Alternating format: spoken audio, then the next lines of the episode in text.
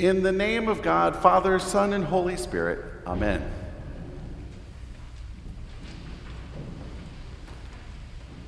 The gift of God with us, Emmanuel, continues to be celebrated this week as this is the second Sunday of Christmas. And we also remember at the beginning of every new year the feast of the holy name of Jesus. In early Christianity, it was actually extremely important that the church recognized that Jesus was born as a human, was named as a human, and lived a life as integrated into the human family as possible. Now, the leaders of the church did this to counteract other ideas that were present at the time. Ideas that somehow Jesus was only an apparition of sorts, or he somehow appeared onto the scene without any reference to being as fully human as you or me. And today we have this very sweet story of the shepherds telling Mary and Joseph all about everything they have seen and heard. And today's reading concludes with the Christ child being presented and named Jesus. If anything, the naming of, the of a child in the ancient world was more important than it even was now, at least in some ways. Your name said exactly who you are, what you are bringing by your presence into the world. We do this in today's world too, but perhaps a bit more subtly. Some people name their children things like Zoe, the Greek word for life, or Irene, a Greek word meaning peace, or the lesser known now, Agatha, which means virtuous. We also have names from other, other places too. For example, Shanti means peace, Kirk means church, Robert means bright, Anthony means praiseworthy. Your name said something about who you are. Now, this week in the news, the name Rose Nylund, or even perhaps Betty White, came up on Friday. And even though I don't have a story to tell you about St. Olaf, I have a story that is about a Nordic character. In the 2011 movie about the Marvel Comics character Thor, there's a scene that speaks to this concept about naming, to draw upon a name for strength, to carry out life's mission, to bring something unique into the world by your name. So, in this 2011 movie, Thor, the character Thor is banished to planet Earth from his home planet of Asgard. Now, you might remember from the comics and also from the movies that Thor's power is through strength and agility, but it's also because Thor possesses this giant enchanted hammer named Mjolnir. Well, at one point in this movie, Thor's father punishes him, takes away his power, banishes him to Earth. And it gets worse because at this point, the father sends a destroyer robot to Earth to attack Thor and his companions. They encounter this robot in the New Mexico desert, and at one point, Thor decides to sacrifice himself instead of his human friends. He throws himself in front of the destroyer, which sends him down a hill, tumbling and supposedly dead. If you're watching the movie, you, you think the guy's dead and you think, that's it? That's the end of this movie? But then, you start hearing this voice. It's very faint at the beginning, but then you start hearing this voice telling Thor, Remember your name. Remember your name. And it, at some point, because of this, Thor hears this remember your name. And because of his selflessness, because of his love for his companions, because he realizes through his name he has proved himself worthy, that his strength comes back and Mjolnir, the enchanted hammer, returns to him as the rightful owner, and Thor is returned to life, and his name restores peace and order and defends those who are innocent. And the rest, well, you can watch the movie. Names have meaning. You were saying a lot about yourself just by stating your name. In the ancient world, your name was deeply tied to your identity, who you are, what you're about, what you're willing to do, who you are intending to be. So it comes as no surprise that Mary and Joseph named their child, their firstborn, Jesus.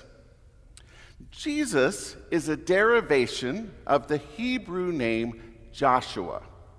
Often, if you're reading a, a, a, transliteration of Hebrew, Jesus is written in transliteration as Yeshua, which is a, a name that means salvation and blessing. Salvation and blessing. If the message of the angel and the prophets of old are to be believed by Mary and Joseph, how could their son not be named such a holy name? For the one who brings salvation and blessing is indeed the Holy One of God, the Messiah, the wonderful counselor, Prince of Peace. And so at the beginning of every new year, we celebrate this feast of the holy name of Jesus we actually have our spiritual ancestors in ancient Gaul. You know, that part of Europe that's now known as France. We have the Gallicans from the 6th century to thank for this commemoration. We also thank them because every church service we always sing the Gloria at the beginning of the service, and that prayer was a prayer that they used in their worship that then got co opted and adopted and used by the rest of the universal church. But in the sixth century, the church near the now French city of Tours enacted this feast day at the turn of the new year to mark great hope and great possibility that we have with our life with God in the year to come. If Jesus is indeed our Savior, our deliverer, the one who is named to bring us salvation and blessing, then why not start off the new year right by inviting Christ's salvation and blessing to be a part of everything that we do? By doing so, we might actually aspire to live over the next 12 months free of those trials and adversities of our modern era, free from things like the pitfalls of politics or the traps of societal expectations, free from the rabbit holes of low self esteem, isolation, overthinking, and the ongoing languishing of this COVID pandemic.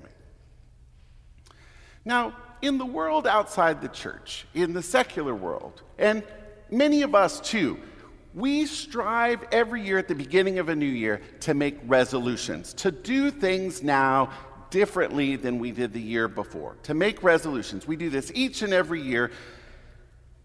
But the reality is is that this feast day of the holy name of Jesus might be calling us to take a bolder step this year, to take a leap of faith, to concentrate on how we might invite Jesus to walk a little bit closer alongside of us this year. Resolutions at the beginning of a new year are good, but we know that they fail.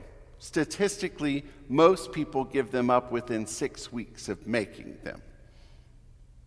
The presence of the Christ child brings in a new era of peace, a new era of grace.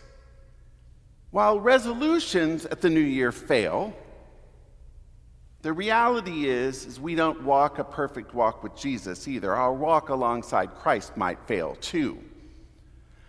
But unlike the way that resolutions have nothing to back them except our sheer willpower, Inviting Christ to walk alongside of us gives us a new sense of grace filled living. Yeah, we might fail. We might fail miserably. But the grace of Jesus just comes rushing back to meet us every time. The more we fail, the more grace we receive. And so, this model of beginning a commitment in a new year might just help us establish ourselves and what we aspire to. What, and it might help us align our dreams for this year and align them right alongside what God's dreams are. What if we might also mark the turn of this new year to invite Christ's salvation and blessing to shape 2022? What if we work towards a tomorrow that's actually better than today? Will 2022 be perfect? No, of course it won't. Will it be filled with more grace? It certainly could be. After all, the gift of the Christ child, through his name, Jesus, brings us salvation and blessing. We're given a foundation of love to begin our new year. We are equipped also with a sense of grace that won't ever fail us and won't ever end. So, our quest for the new year is to seek out salvation and blessing, to immerse ourselves in grace and love at every opportunity we get. And when we stumble or fall or really fail, we can also recognize the grace that calls us by our name that rushes towards us, that comforts us, that loves us. And we can know that this is the presence of Christ interacting with us in the world.